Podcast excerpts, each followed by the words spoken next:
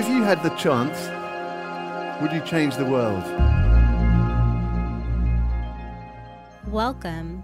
I am your host, Ebony Gustav, and this is Cooperative Journal, where I interview mutual aid initiatives and cooperatives from around the world who are creating alternatives to our current economic system. The Global Center for Advanced Studies, otherwise known as GCAS, is the world's first institution of higher education cooperatively owned by the faculty, staff, investors, and graduates. Students are able to utilize blockchain and earn cryptocurrency while getting debt free education. It's a model designed to challenge the status quo and co create regenerative systems. In this episode, I interviewed the founder, Creston Davis, and PhD researcher, Kim Miller, about how GCAS is filling the voids within a traditional college model, supporting students during and post education, creating collaborative learning environments, securing graduates with assets instead of debt, and more innovative tools. Hello, Kim and Creston. Welcome to the podcast like most college students, I've incurred quite a bit of debt and question where all the tuition money is being funneled. So I'm really interested in learning about how GCAS is shifting the common student debt narrative through cooperative ownership. Wow. It's a big issue, isn't it? It's perhaps the most important issue for the younger generation, folks who are going to college or thinking about it. And it's really crippled. If you look at the economy from a bird's eye point of view, it's really crippled the, the younger generations. And now, folks in their 30s and early 40s, they're still paying their student debts to such a degree that they're not able to make lifelong commitments, uh, purchase cars and houses. And so, the long term effect on the economy with 1.6 trillion student loan debt and growing by $3,000 a second is uh, it's damaging for even if you believe in capitalism, it's not good for the growth of the economy. And so, yeah, we decided to create a model that would allow students to not only not go into debt, but any investments that they make in tuition, and tuition levels are pretty modest, very modest, in fact. Um, when they graduate, they get that that tuition investment in ownership shares in stock, so that they become not just a graduate, but they become an owner and co-owner with the faculty and staff and other graduates. So it's a it's a cool model. Yeah, I would love to learn more about the model and the voids that it's filling in and how the traditional college operates. Well, we also have uh, Kim here is one of our PhD researchers. She's also on the faculty of arts school in in Milwaukee or in Chicago. Is it in What's Milwaukee. the in Milwaukee? Yep. Yeah. And uh, um, go ahead. Um, well, I mean, I think Creston can talk much more um, clearly about the organizational model of the college, sort of, um, and how the financial side works. But from the student side, as a PhD researcher, um, the PhD is accessible in this program where it wouldn't be maybe otherwise. But I would also say that that kind of radical um, um, um, bureaucratic or administrative structure is reflected also in the curricular structure, in the community that then um, GCAS has built between faculty and students, um, and really all thanks back to Creston, who's incredibly generous in all kinds of ways, but also as, although I don't think you would call yourself this, Creston, as a community organizer also in that he's able to um, put people together uh, not just locally, where in a traditional university PhD system, only folks of a certain um, maybe philosophical school are going to work together. But Creston has a global reach, so I'm able to work with um, an artist in Chile. We have um, a researcher who's doing really radical work in South Africa on land reparations there um, and and Creston's able to put these folks together, and and that only enriches everybody's scholarship to come up against um, philosophy enacted in these really radical different ways. So the the kind of what I think and understand to be radical financial model of GCAS is really reflected in its pedagogy and in the community that then um, comes together around that model. And Creston can talk much more about the, the, the structure of that thing, but from the student perspective, that just ripples out and it's the, um, uh, it, it, it, it, it, it helps us to like understand how learning and knowledge comes in lots of different forms. So I think philosophy um, tends to be thought of as like a dead white man's field, when in fact um, the researchers in the PhD program at GCAS are doing philosophy in really radical embodied ways. As I said, land reparations. Um, um, Walter South was looking at creating affordable housing in New York City um, re- you know, really just putting um, this abstract into the concrete in exciting ways, which I think again is mirrored in the structure. The whole the attraction of education allows, I think, the, a conduit, a catalyst through which different cultures uh, and different uh, perspectives are able to come together. Um, obviously, using technologies like the one we're using now, but uh, but also meet up in different places. We we also do in person seminars in places like Havana, Cuba, and 30 other places around the world, Athens and and uh, other places, South America. So we're really trying to challenge not just the debt culture, the economic, the neoliberal, colonialist, white supremacist model that is that is just killing the earth in terms of just carbon output but it's also really slowly killing off inspiration, creativity of the younger generations. And so by designing a model that is is directed towards liberation, um, it's directed towards creativity and uh, offering ways that we can care for for each other, um, not just in terms of support for research, but also economic support. I mean, after all, one of the lies that we we're constantly being fed uh, when we go to education is, um, yeah, you'll you'll get your support, you'll have your you'll have your gym that you can go and exercise in, you'll have your lazy river, and you'll have your NCAA sports. And what you don't get is care for the student after they graduate when they're in massive debt.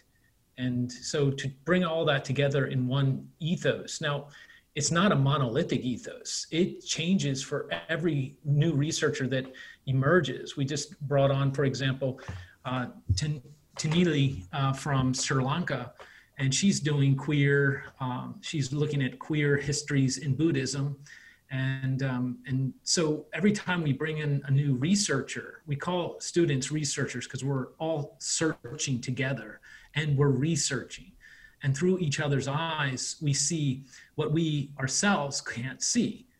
Uh, as a white man, privileged, um, I'm able to see and learn and hopefully change my, um, my privilege, my entitlements, so that we can learn from each other. So our, our ethos shifts in relationship to each other.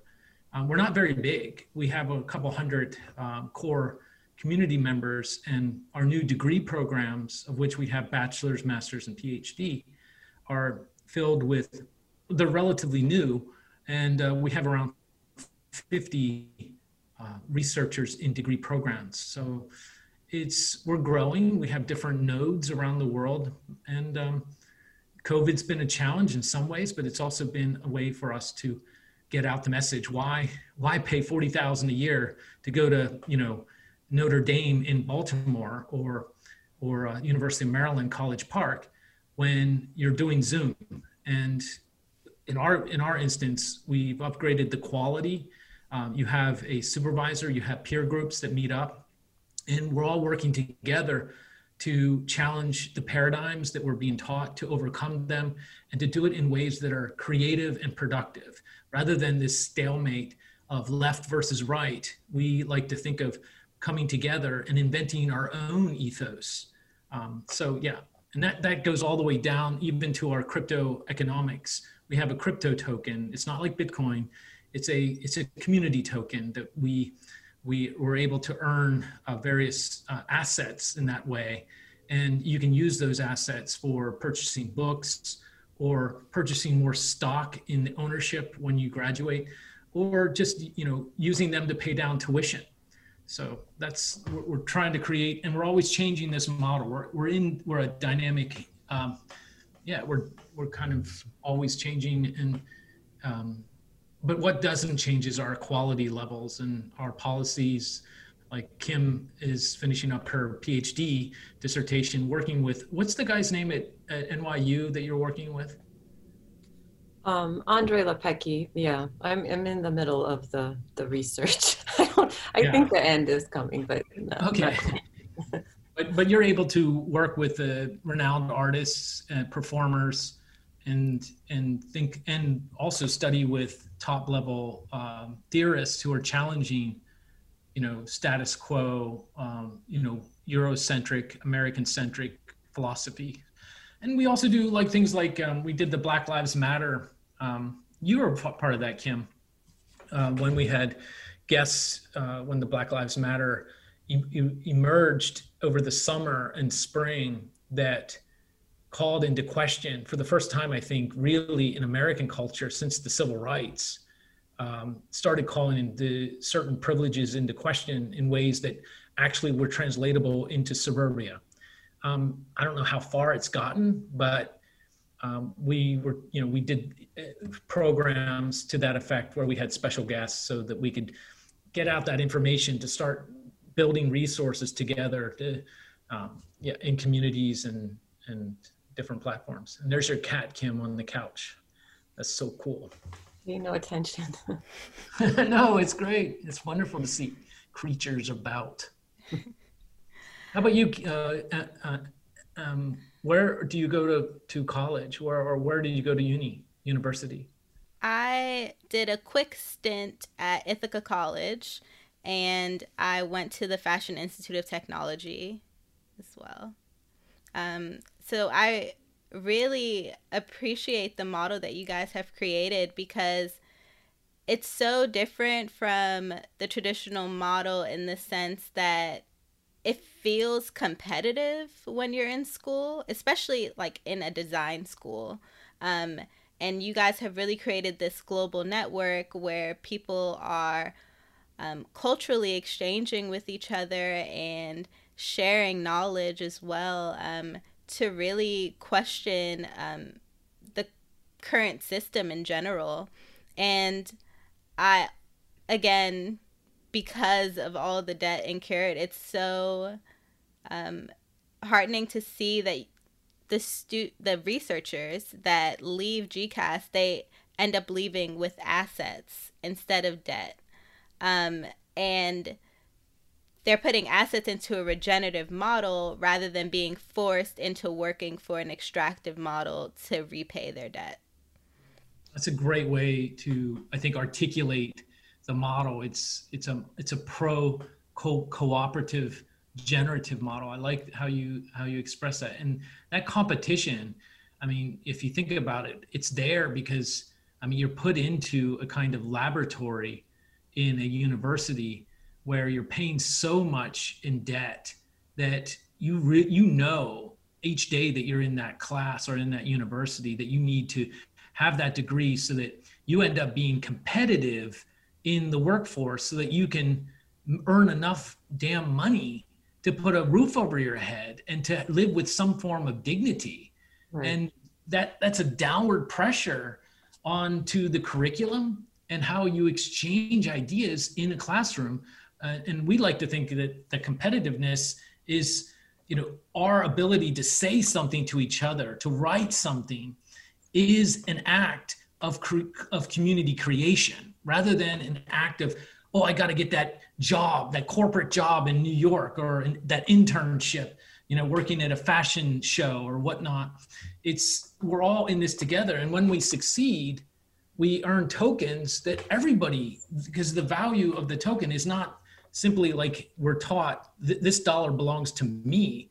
It's the tokens belong to the whole community. And the value is is exponentially created in that participation. So it's a different model economically and yeah so yeah anyway. And again i think i teach at an undergrad art and design school in the midwest. I love my students, I love my college, uh, but every day I witness the incredible debt that they're incurring, as you're saying, Ebony. Um, and and I see the financial aid office at my college just busting their butts trying to like put these packages together for students. So um, uh, uh and then so all of that pressure comes into the classroom. So as a professor, um, I'm faced every day with this expectation from students of how is this piece going to help me um, get a job? And so that there becomes that also um, uh, track that education leads to your participation, as you're saying, in an extractive system. Um, and um, where's my piece? And again, to, to Creston's point, that there is not this sense of a collaborative learning environment, um, collaborative creation. Um, again, I love my students at my college, and my heart breaks for them for that struggle that they face. I was able to go to undergrad at Cooper Union in New York City, which also had a tuition free model at that time. And so I think that kind of shaped my expectations of what education can offer um, and was able to sort of for whatever reason, you know, sidestep or circumvent that that that expectation that education is going to lead to X career, X opportunity. Yeah, and I got to elbow the other person out of the way to get it.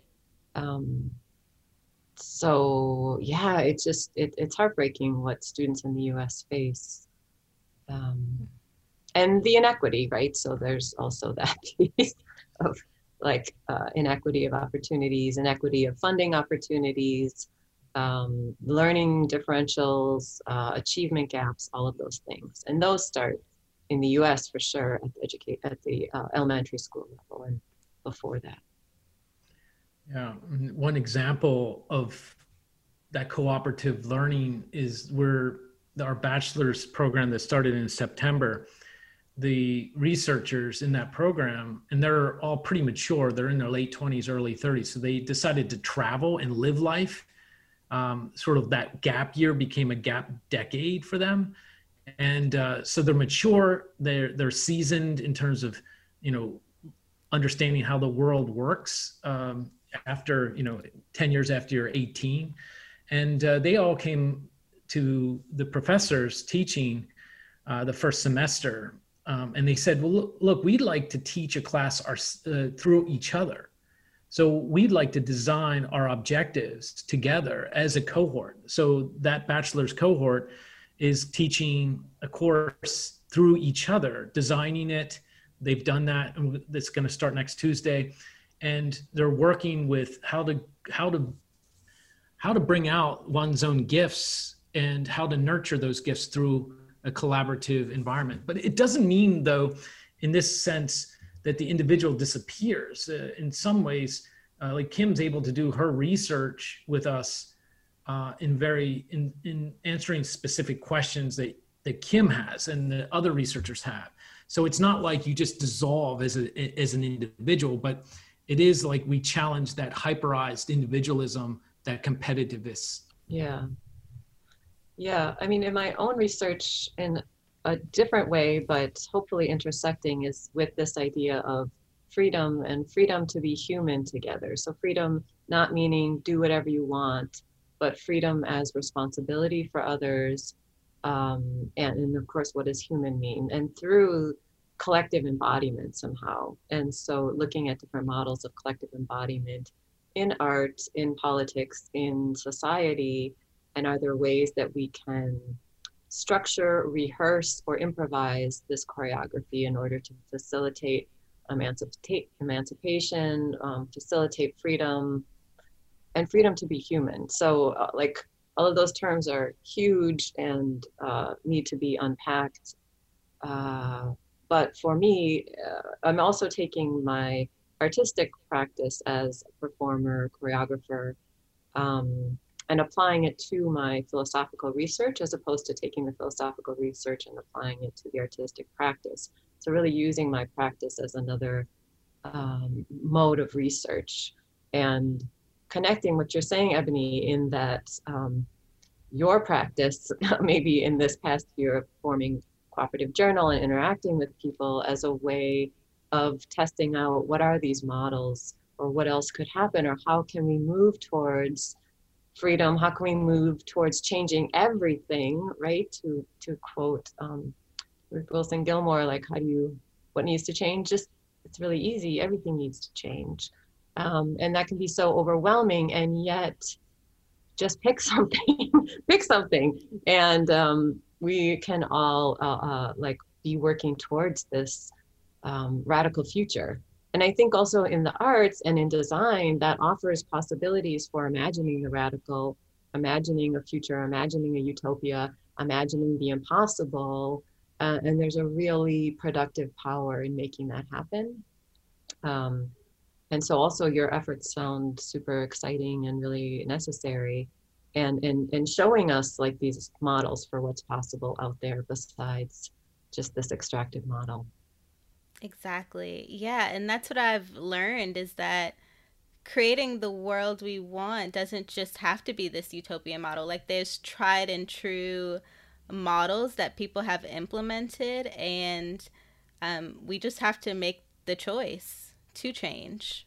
Right, right. Yeah. And I think that's a really important point, too, is like sometimes there's this compulsion for the new and like, let's think of something that hasn't been done. But in fact, there's a lot of um, a lot of things out there that have been done grounded in the concrete grounded in the material and um, things that we can learn from for sure yeah well i would love to hear more about your degree at gcas and um, maybe you can talk a little bit about what you love most about the courses that you're taking yeah um, the courses kick my butt.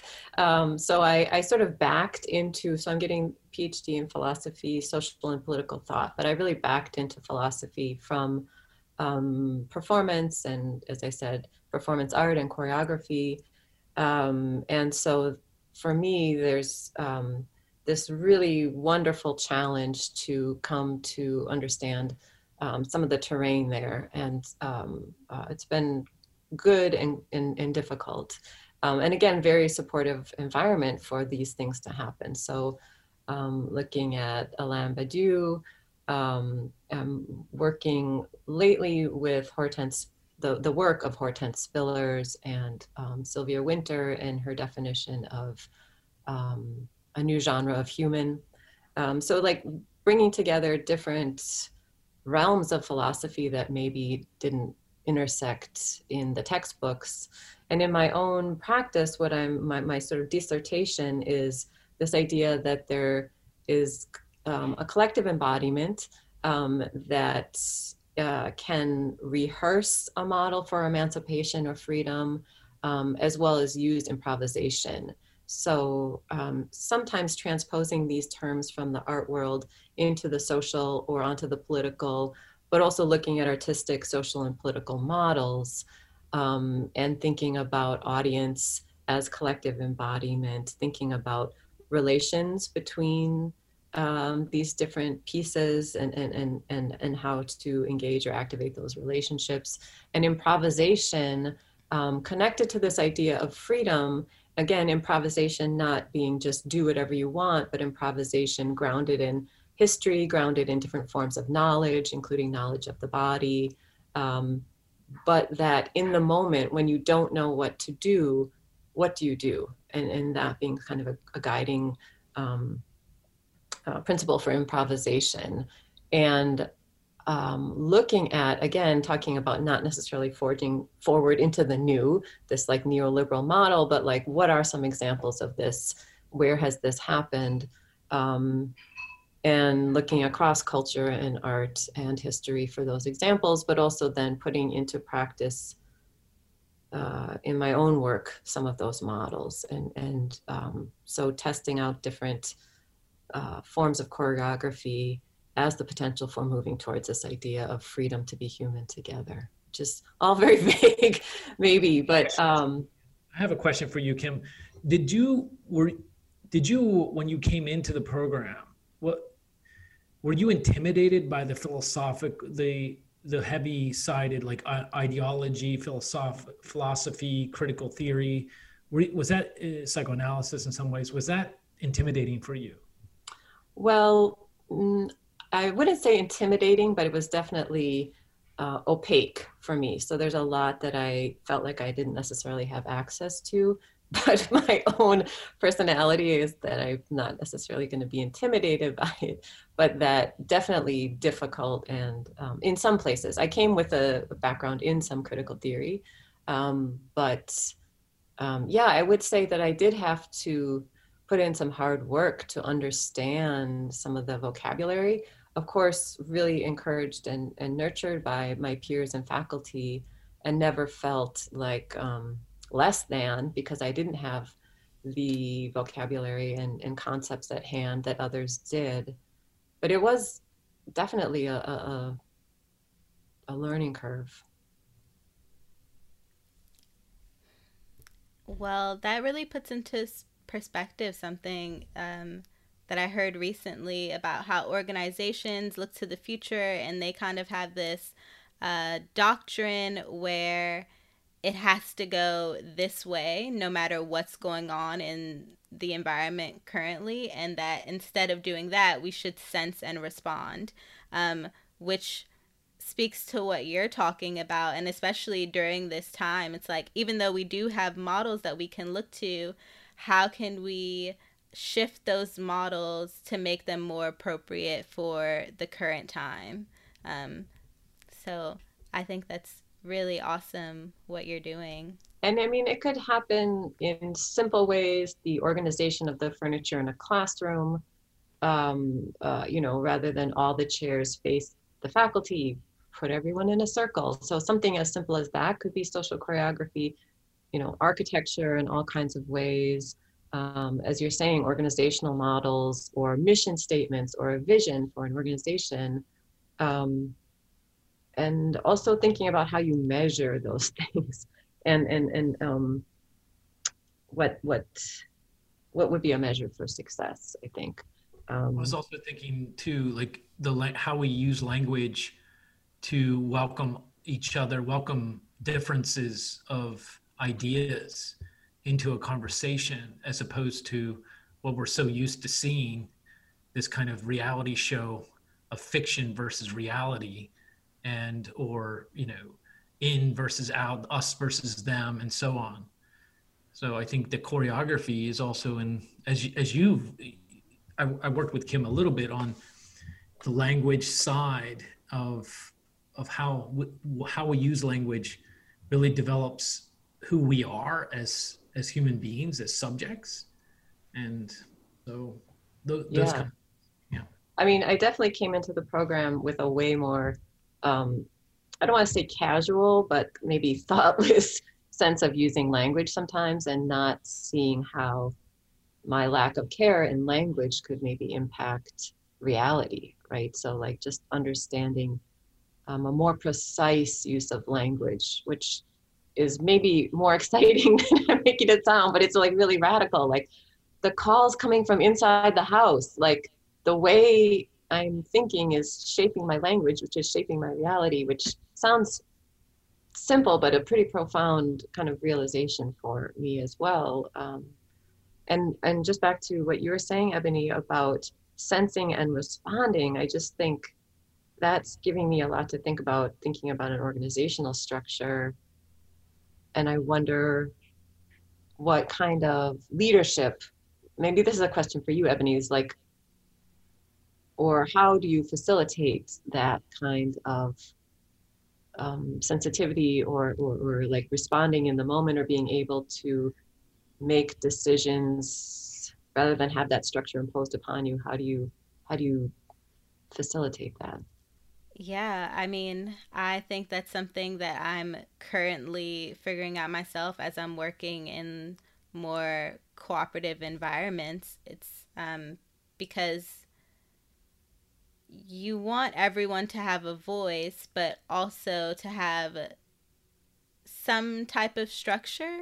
Um, and I think that that can be difficult to navigate, especially as people are not um, like we're not taught how to work in cooperation. Well, I was just going to say, uh, the structure is really important um, when you reflect upon the structure. I think cooperatives oftentimes are run by personalities, and there's a lot of ego uh, in cooperatives because uh, it's potentially well a lot of a lot of cooperative structures are you know two or three people burning themselves out and everyone else sort of just doesn't know how to fit in and one of the things that you know as we were designing this the structure of GCAS, the Global Center for Advanced Studies, back in 2013 was, and you know, it took us a year or two, and it's still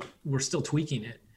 Um, was to think through a structure that is predictable, that's that also uh, is welcoming, and it's tweakable. Um, but is, and one of the things that's helped preserve us from it being hijacked by personalities or egos uh, or burnout is um, the structure of for our accreditation in the EU. That helps us. It gives us a target. It gives us policies. It gives us like our ethos and and we're able to discuss that. And in our governance our academic council they make decisions about hiring and curricula uh, irrespective of what i think um, and our faculty make decisions and and students are part of that decision making process. But as long as everyone understands where they are in that ethos out of a sense of respect and it's not there is some hierarchies in some ways built into a bureaucratic structure. Um, but we try to challenge those hierarchy. we, we, we identify them we know they're there we know what the challenges are and we, and we work through and around them in creative ways so creativity is always that and i think creativity in a culture that's so designed for it's me, me, me. I got to make money. I got to succeed uh, in the rat race. Um, you know what we miss is that creativity, that that wellspring of joy, of play, and of of improvisation that, Kim's talking about in terms of social choreography, and trying to keep that space open. And I think that's one of the reasons why we're focused a lot on history of ideas, on cr- being able to think through critically colonialization, to think through critically race, um, white privilege, you know, the economic structure is um, is I think in the traditional education at the university, you don't get an environment that challenges you to think critically about unjust structures. You just simply accept them. They're, you're blinded to them and you might ex- be exposed to aspects of them but uh, at certain points in classes uh, punctiliarly or in a fragmented way but what we try to do is understand that as a whole and i think that's what makes distinguishes who who applies to gcas versus who doesn't. Um, those who apply tend to see the model. They get it. And they're like okay i want to be part of something bigger in the act of learning and self-transformation and changing the world, you know, both ecologically um, as well as, you know, in all these other ways. Yeah, that um, makes me think of accountability in cooperative structures. Like what you were saying, that there can be a few people that are putting in all the work, but how do you make sure that everyone is um, working towards the same mission? And I think the blockchain model that you guys have created um, helps with accountability and the tasks that people complete. So maybe you can speak to that a bit. Sure, absolutely. You know, one of the key essays that is like at a foundational level for GCAS, the Global Center for Advanced Studies, is Louis Louis Althusser's essay he wrote in 1969 called "The Ideological State Apparatus." Big words, okay. But essentially, it's a very simple question that he's asking. How, how does capitalism or our state environment, how does it keep reproducing itself? Why is it that because it's so unjust and so asymmetrical and so creates these vast inequalities in terms of race, economic inequalities, gender inequalities, and so on. How does it keep going? And so, with that question, I was thinking, how can we create with others like Ted Abadan was a, a designer uh, in the blockchain structure. How do we create a an an educational ecosystem that can keep reproducing itself, so we don't go to the banks and beg for money or beg for a debt? That how can we do that together? And that we we suddenly realize, well, wait, there's ways in which we can provide value like tokens for publishing a paper or for completing a, an assignment for you know publishing an article in the gcas review and with those tokens they're able to use them and pay down their their already very low tuition of a couple thousand a year pay it down even more. And in one case we have a, a, a researcher phd researcher who's going through the entire program without spending a dime because he's he's working with this ecosystem.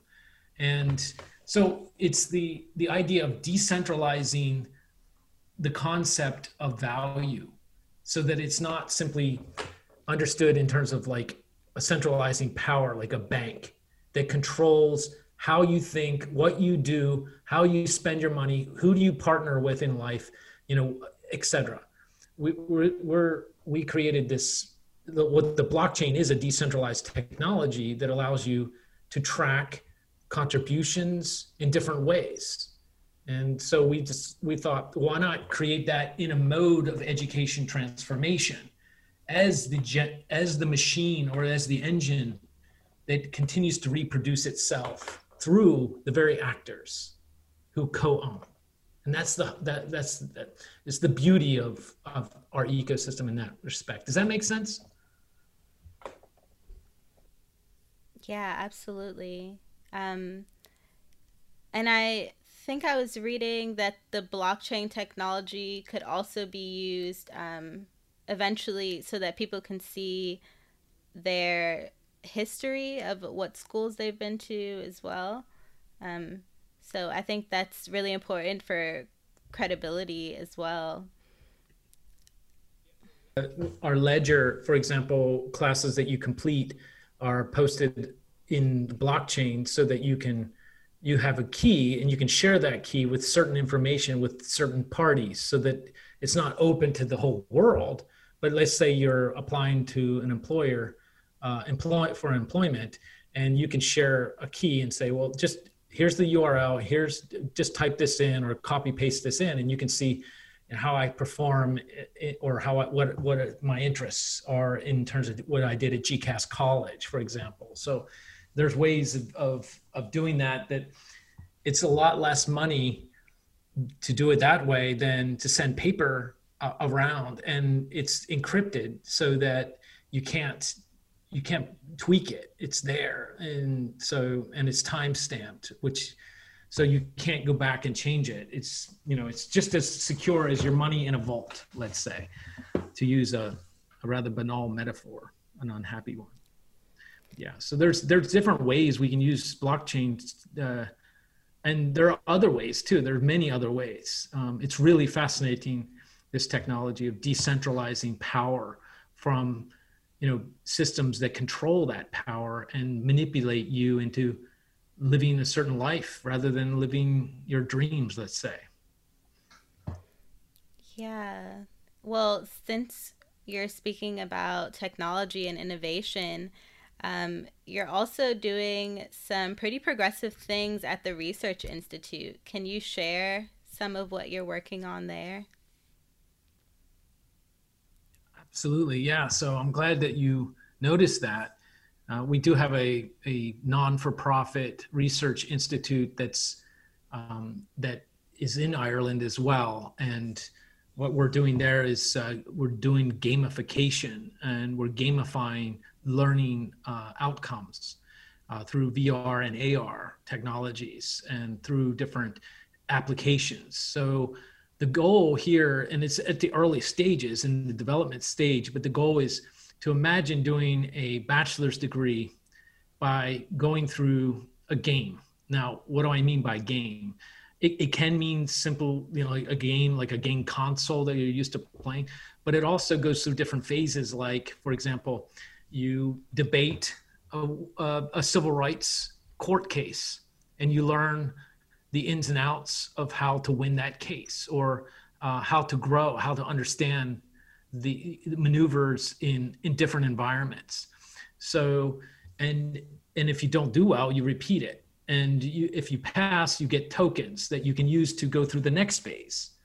And so, the whole idea is to build assets while you're building knowledge through gamification. And uh, I don't want to share too much with you, but it's it's uh, it's a, a, totally different world, like holographic uh, potentials, where you're in a room like I'm in now here in London in a flat, and you have people around you from all over the world. For you know, you Ebony and Kim in Milwaukee, you Ebony near Baltimore, and so on, and we're able to interact at a at a 4D level, and that changes the way you think as opposed to a 2D level, which we're on right now at the with the Zoom. So we're developing these things and it's really exciting. And uh, yeah, so that's one of the things we're doing at the Research Institute. Wow, that is very, very cool. Um, and yeah, that just shows how technology can be used as a force for good. Like we have all of this technological innovation. Why not use it um, in a way that can really um, enhance our knowledge and enhance our environments to be more beautiful. Yeah, and even on a more simple level than what Creston's describing, um, Dr. Lewis Gordon, who is our president, always talks about um, uh, that right now in this environment, we're not socially distanced, we're physically distanced. And this, um, this technology does allow us to gather in new and, and interesting ways. We may never have met you, Ebony, if you know we hadn't been in this this context. Um, and so there are possibilities even on a simpler level with technology, besides the 4D or 5D or 6D, 6D. Let's go for 6D. Let's go for six. Why not? We'll be on Mars before Elon Musk. Yeah. Um, so I know that GCAS empowers their graduates to be agents of transformation in the world, um, which I wish is something that I would have done when I, or had access to when I was in college, because um, that would have saved me some time. Um, but I did do my own experiential learning as I was traveling. But I'm curious to know um, what are some of the courses and tools that are offered to support researchers after they graduate? And even during, Kim, you can speak to that too. Sure, I can speak about during. Uh, it seems like Creston is frozen, um, but I yeah because I haven't graduated yet. But um, the courses that um, have been offered are really varied, and I haven't um, enrolled in all of them because again, each of us are creating our own program of study and curriculum. Um, I focused when I first started at GCAS on the theory of the subject. And I think I came in again from a critical, um, um, uh, like critical theory perspective of the subject. And in some way still, um, should we wait for Creston to come back or do you think it's okay? He should hop back on. Yeah. Um, the uh, theory of the subject, I came in thinking, um, in some ways, still, although I would have denied it, but having these echoes of a neoliberal model, even though I would have said, no, I don't. Um, and, and realizing much more complexly how, in fact, it, um, the subject never exists in isolation and that it only um, the subject is a set of relations with others as opposed to a hermetically sealed individual.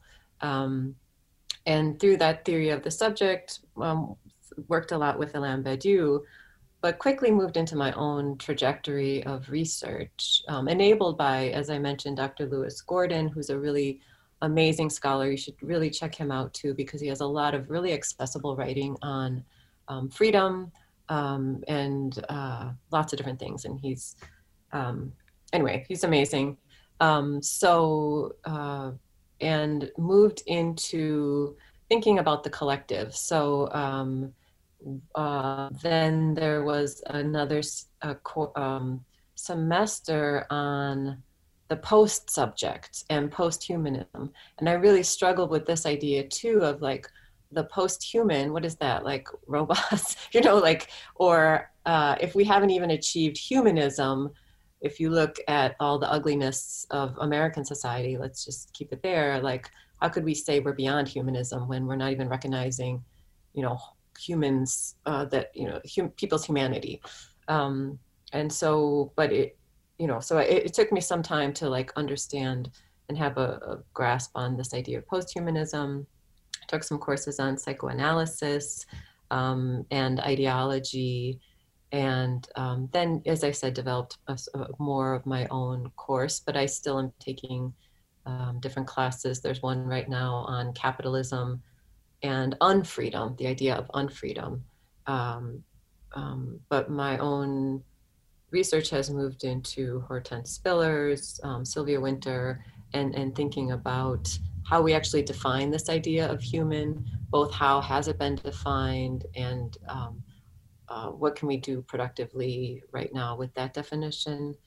Um, and i'm also like just to be frank but this is i think another value of the program like rather than say okay i'm going to um, use marx's theory i'm making this up marx's theories to inform my research i'm trying to use my research to inform um, my philosophy work so um, what I know to be true through my own artistic practice, like where then can I take that in terms of um, the coursework? Hi, Creston. Um, and then there was, yeah, there's been a series of, um, I think, uh, um, summer classes along with the Black Lives Matter series, which of course Black Lives Matter did not start this spring and summer, but um, there was, uh, you know, as Preston was saying, a um, awakening in maybe suburban America and places that never had to confront this idea of white nationalism as being foundational to the United States culture, um, United States government, the United States. Um, suddenly that became a thing. But it was also linked, and, and again, Dr. Lewis Gordon was um, delivered a series of really wonderful talks linking COVID to the Black Lives Matter movement um, through this idea of I can't breathe. And so I really, uh, you should look him up, and there's some talks on YouTube from him where they are the same thing on some level um, of this idea of who's allowed to breathe, who's allowed to be human, who's allowed to be free, who's allowed to exist. Um, and so the, the coursework really has a wonderful range also from what I appreciate about Dr. Gordon is his kind of pragmatic, although he, you know, has his PhD from Yale in philosophy and he's incredibly learned, he's also able to break it down in everyday language to the very technical um, philosophical language of some of the courses, which is also really important because you're entering into this field and you need to know the um, range and capacity of ideas there. So within GCAS, you get this wonderful accessible range of, of knowledge as well. Um, and, and, I forget the course that Pancho taught, but um, this was another one. It was on, um, I believe, social engagement in art. Yeah. Um, so there's also some art classes and aesthetics um, to frame it in that language. We also have um, a bachelor's in an incubator bachelor's. So one of the guys who started Yelp, Preston Yunker, who is on our board, uh, is really into this idea, which um, is theoretically it's um, students come and they can design businesses as they're moving through their bachelor's degree and it's part of the degree rather than it being separate. So someone like you who's interested in the fashion world, let's say, um, you could develop a, a, you know a minimum viable viable product and pitch a pitch a business idea and we'll invest in that idea in exchange for owning part of it just like you would in a normal startup so in that sense you would own part of gcas and GCAS would own part of what you're doing in exchange for the startup funds. And in that sense, we can grow out our network in a kind of you succeed, we succeed, we succeed, you succeed kind of way. And in a way that gets outside of the normal startup culture, which is you basically have to just genuflect to a millionaire to become your angel. And, and nine times out of 10, in fact, almost every time they steal your idea. And through, you know, through leveraging contracts or whatever. And so all that work you've done and creativity that you had, not they, not the ones with the money had, but you had, stays with you in this model. In fact, we support that. So that's one, that's one idea. And we, you know, we just had our first graduation uh, in August, and you know, our graduates like um, Susanna is now a principal of a of a of a pretty uh, really top-notch prep high school. Uh, she so she finished her PhD in education with us. Stephen Bueno was just offered jo- a job at Penn State University and at Villanova. So people are getting positions and jobs uh, as they graduate from GCAS. So. Wow, this is brilliant. It makes me want to go back to school. And yeah, Kim, I love what you were saying about um, how you're learning ideology and philosophy, um, but also how to interact with humans and how and what it, it means to be a human. And then with the incubator, you're getting feedback and investment into a business before you even graduate. So you feel more secure once you have graduated. Um, so, my last question, um, just to kind of round everything out, is how do you envision a changed world? That is such a good question um, it's something I'm thinking about a lot, and I noticed I noticed when I stumbled to define it clearly and what that also says, and that to me says I need to do more work.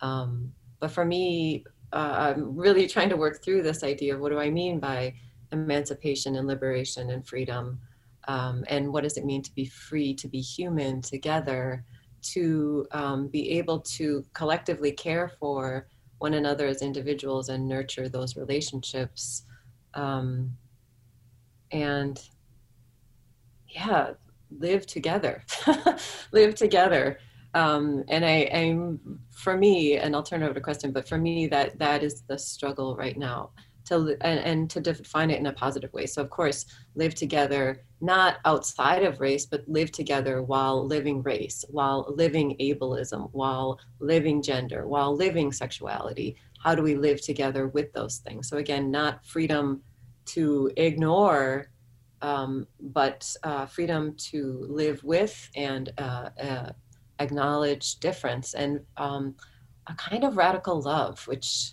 I'll just drop and turn to um, turn to Creston on that. Yeah, I mean, Kim, you're that's right, and it's there's little wonder while you're why you are part of GCAS. I think there is that mm. that sense.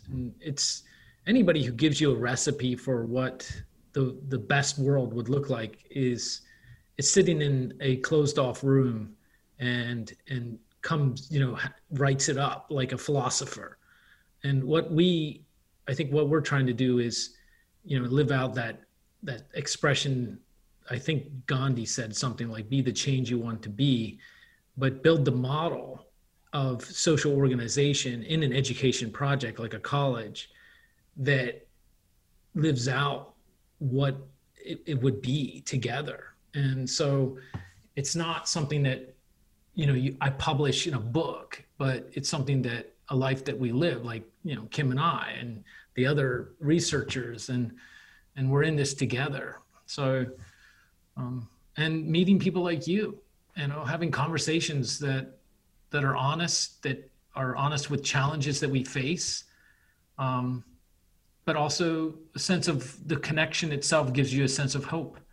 And that's that's something that's so precious and, and yeah. rarely recognized. Yeah yeah yeah. And hope as a methodology hope as a way to navigate the world so that it's not i hope this is going to work out for me there's sort of no um, object to your hope it's just a way that you um, move and I, I i do think that that's part of gcas is like that that hope can be a methodology or a method for life. Kim, is that a, a candle lit behind you? It is. You know, I am creating a vibe here. That's awesome. That's really great. I, am getting it. That's you know, I'm getting it. I got a vibe. Yes. Yeah, you know, there's other stuff you don't see. I got I got my crystals. I got you do what you got to do here. yeah. Perfect. That's wonderful. Yeah. I love that. Um and yeah, I completely agree with both of you, but especially what you said, Kim, about radical love and finding love across economic, race lines. Like, how can we love someone that has completely opposing views of us because we know that something within them is actually a reflection of ourselves? So, uh, yeah, which is a really difficult and kind of ugly truth to come to sometimes. Yeah. Absolutely. Yeah. Well, um, it's been a pleasure, Ebony, yes. talking to you. And Kim, it's thank always nice so to. Much. Yeah, thank you both. Yeah. And thanks, Ebony, for reaching out to GCAS. Really wonderful. And um, congratulations on your exciting work as well. Thank you so much for your time and energy. Enjoy the rest of your day. Thank you. You too. Thank Bye. You. Bye. Thank you so much for tuning into this episode. I'm on a mission to get these little known solutions out to as many people as possible. So please help me by sharing, leaving a like, and a review. If you would like to stay in the loop about future episodes, please subscribe to the podcast or my newsletter at cooperativejournal.com.